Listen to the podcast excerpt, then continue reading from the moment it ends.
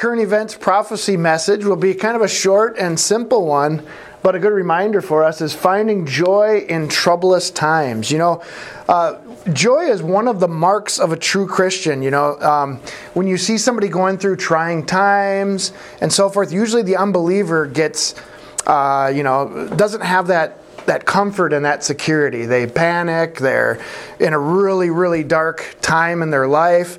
And um, but but a Christian, even during troublous times, when people see that they have they, they still have peace of mind and they can still find joy, um, it's a great witness to other people. And I bring that up because of everything that's going on in the world today um, it can get us bitter when we see all this negative stuff, all this anti-American stuff, all this anti-Christian stuff, and and it, it can it can wear on you over time. Um, and I'm not saying that we should be Pollyannas and always be positive. There are, there is a time for righteous indignation. There's a time to rebuke the wicked, but it, there's also a time to you know sometimes you you realize that. Um, you know, many people around us are just deceived. You know, they they're lost, they're confused, they don't know what they're doing, and um, so we don't want to get you know totally burnt up with anger, uh, with you know with with family member and family members and friends. Uh, I, have been getting a lot of emails lately with people saying that. Um, their uh, their family is like totally split right now. People worried about losing their inheritances and things like that over political and religious, uh, you know, squabbles. Um, so things are getting pretty divisive, and, um, and, and again, finding joy in troublous times is a good reminder for us, so we can so we can be a witness for the for the gospel. Um, Luke chapter twenty two, verse thirty four. Um, you know, the best example of finding some kind of a um, well, think about what, everything that Jesus went through the mocking, the ridiculing, um, and still he's gonna, we're gonna read a verse here, still he was asking the Father to forgive these people. I mean, you know, we're starting to live through a little bit of what he lived through with Black Lives Matter and all, all these radical leftist groups, and, you know, they've taken over. Uh, many parts of our society, and now we are being mocked and ridiculed by them, called haters, and, and all these things. Um, but uh, Jesus' Jesus's example, after everything he went through, it says this in Luke 22, verse 34 Then said Jesus, Father, forgive them. Now check this out, for they know not what they do. And they parted his raiment and cast lots. So, you know, he got to, I mean, think about that. The people that are persecuting us today, most of them uh, do not have any idea what they're doing. They think what they're doing is right. Uh, they think that Bible thumpers and you know Christians and uh, pro-American people are the the evil people. That we are the problem, and they sincerely think that because they know not what they do. Uh, the same reason Jesus was crucified. Um, it didn't make any sense why he was crucified. It was a mob that called for his crucifixion, uh, and the mob just, you know, just got bloodthirsty, and um, and all those people were just controlled by other forces. Um, in Acts chapter seven, verse fifty-nine, Stephen, when he gave his witness or testimony to the people. Um, it says here, and they stoned Stephen, calling upon God and saying, uh, and, and they stoned Stephen, and then he called upon God, saying, Lord Jesus, receive my spirit. And he kneeled down and cried with a loud voice, Lord, lay not this sin to their charge. And when he had said this, he fell asleep. Now think about that getting stoned to death by these. Um, by this raging mob and, st- and still asking God to forgive them because they don't know what they basically because they don't know what they're doing. I know it would be very hard for me to do that. I'd be like, Lord, bring down the uh, hailstones from heaven and pound these infidels, you know? That's what I'd want to say. Um, but, you know, I think when you actually get into the moment, the heat of the moment like that, and the Holy Spirit comes upon you, like many of these martyrs, they have a greater spiritual insight. You know, they're not thinking petty thoughts, they're not thinking selfish thoughts. Um, they they have a, a deep understanding and a care for the people that are that are deceived. Um, James chapter 1 verse 2 says, My brethren, count it all joy when you fall into diverse temptations. Now, this is a little bit of a different um, topic, or this applies a little bit differently than uh, people. Well, not really. I guess still when we get persecuted and we are uh, people are ridiculing us, he's actually telling Christians to be happy about that. It kind of sounds strange. Why would you be happy about people lying about you and persecuting you? That doesn't make any sense. But this is why, verse 3, knowing this that the trying of your faith worketh patience. But let patience have her perfect work, that you may be perfect and entire, wanting nothing.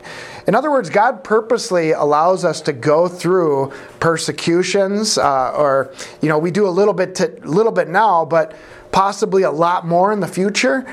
And that is for developing us. That's for maturing us, so we can develop patience, uh, love for the people, even though they treat you horribly, and things like that. So you're supposed to be happy when you go through that because it means God is uh, is working on your heart. Uh, Matthew chapter 5, verse 11, Jesus says, Blessed are ye when men shall revile you and persecute you, and shall say all manner of evil against you falsely for my sake. You racist, you bigot, you homophobe, you hear all those things? Um, slanderous terms against Christians for wanting to uphold the moral laws of God and wanting to uphold righteousness. God, uh, Jesus says, when they revile you and persecute you for that, um, you're blessed because you're going to receive uh, rewards here. In verse 12, he says it right here Rejoice and be exceeding glad, for great is your reward in heaven, for so persecuted they the prophets which were before you. Okay?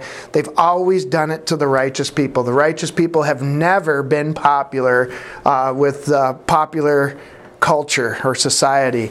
Um, you know, um, it's interesting here. He says, "Rejoice and be exceeding glad." Now that almost sounds uh, that sounds pretty strange too. How could you rejoice? Being, how could you be full of joy and be exceeding glad when people persecute you? Um, the, the thing is, I, I, guess what Jesus, I think, what I take from this is Jesus is saying, when that happens to you, uh, know that you're on the good side because it's supposed to happen. If everybody's saying all kinds of nice things about you all the time, then you should probably be sad. Because if the world loves you, Satan probably loves you, and you know where that you know where that goes. Um, so, um, John 15 verse 10, Jesus says, "If you keep my commandments, you shall abide in my love." even as I have kept my Father's commandments and abide in his love. Now, think about that. That's what, you know, you've, I've harped on this so, so much. Uh, uh, basically in about every study and that's because the church has gotten away from the commandments of god they just they preach uh, love but they don't actually fulfill love as far as obedience to god by trying to obey his commandments and um, and and asking others to try to obey in society, you know, by passing uh, moral legislation and things like that. But anyway, so he says, if you keep my commandments and you abide in my love, um, well, I'll go down to verse 11. These things have I spoken unto you that my joy might remain in you and that your joy might be full. Okay? So even in the world, Jesus wants his servants to have joy. I mean, think about this. If, if, you're, uh, if you're an unbeliever and you call some, uh, call some Christian a name and the Christian turns around and says, You're an effing whatever, you know, that just makes him angry. But if the Christian turns over and smiles at him, says, Hey man, I love you, or whatever, you know, something, then it's hard for, then they're like confused, you know, what do I do? There's, it's going to leave a mark on that person uh, more than likely. It might not convert them, but it's going to do a lot more good than uh, if he remembers somebody just turn around swearing back at him, um, that type of thing. Um, again, I'm not saying that there's not a time for righteous indignation and we should just all be a bunch of, um, you know, fluffy, uh, fragrant flowers wherever we go. Because uh, Jesus also said, Be the salt of the earth. If the salt has lost its savor, um, it's good for nothing. But um, I guess that's that was really short message. I just wanted to bring that up because it's a good reminder for the times we're in now and times that we're likely headed into to not let this stuff make us bitter and angry. We know we know where we're going, and we know where they're going, and if anything, we should be sad knowing that we know where they're going, and and try to you know have compassion for them even when they're persecuting us. It's very hard to do, um, but uh, nevertheless, that's that's what that's what should be on our mind. Does anybody have anything they want to add to that? Questions or comments? Yeah, I was watching. I don't know if you saw the after the Republican convention got over uh, on Thursday, a bunch of senators and people that were there at wherever I don't know if it was from the White House or wherever they were leaving from, but they were walking. I don't know. Hmm. I don't quite understand why there wasn't some security. But I don't know. But they were leaving the building and they were going to like their hotels or something, and they were just surrounded by the mob, and they were screaming at them, and it was just ugly. They were in their face and just most ugliest screams, and you know, and I was just like angry watching it. I was like, if that was me, I would be like, because they'd get right in their face and stuff. I mean, I would, I was like, why aren't they like punching them in the face? And you know, it's like you don't have to let them get that. I don't know. My my uh, my feeling was I was just angry, and and but the senators all just kept very calm and they didn't say anything back, you know, because they're yelling at them, say her name, say her name, and That- I, don't know, I just thought that was it was along what you're saying here is that Right. they just kept it cool. They just they uh, they just kind of kept a calm uh, aura about them and uh, handled it properly. I think Right. if I would have been there, I think it would I would have escalated it. And uh, but I just it's just that mob thing that you're talking about. You know, the, the locusts. yeah. They can't even walk out of a thing, and and, and then you're just attacked. And it's hard to be joyful and forgive. Right, right. That was uh, Rand Paul. Yeah, there was a couple other ones Yeah, too. There was yeah. a, a black senator too that I saw, and a couple other ones that same exact thing Mm-hmm. happened. And the police had to have their bikes and like make them a wall to protect them. Yeah, if, if you think about it, most of the Christians, or you know, a lot of Christians throughout history have been killed by mobs. That type of thing. You know, and Rand Paul thought he he said he seriously thought he probably wasn't gonna make it. He probably wasn't gonna live through that. I mean, those mobs get so dangerous so quick, you know, and they're just so they get to be so evil and nobody thinks rationally. Yeah. and it's uh yeah um yeah the republican convention as a whole actually i thought they despite all the hatred that's coming from the left this anti-american hatred and rioting and you know what i mean the democrat party they stamp love on everything they do but all they do is hate they hate everything they hate their own lives and they're not happy people and so forth but anyways where, where was i going with this um, The convention. yeah, the, the Repu- Republican convention, yeah, it was really positive. They really focused on positive things. You know, they they showed um, legal immigrants uh, taking the oath of citizenship.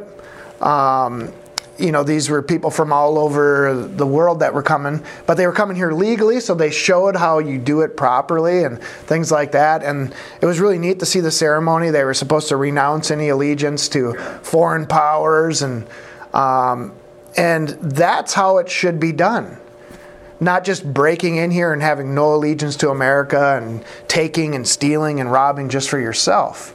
Um, there's just, it's just, uh, yeah, it was really nice to see the Republicans be really positive.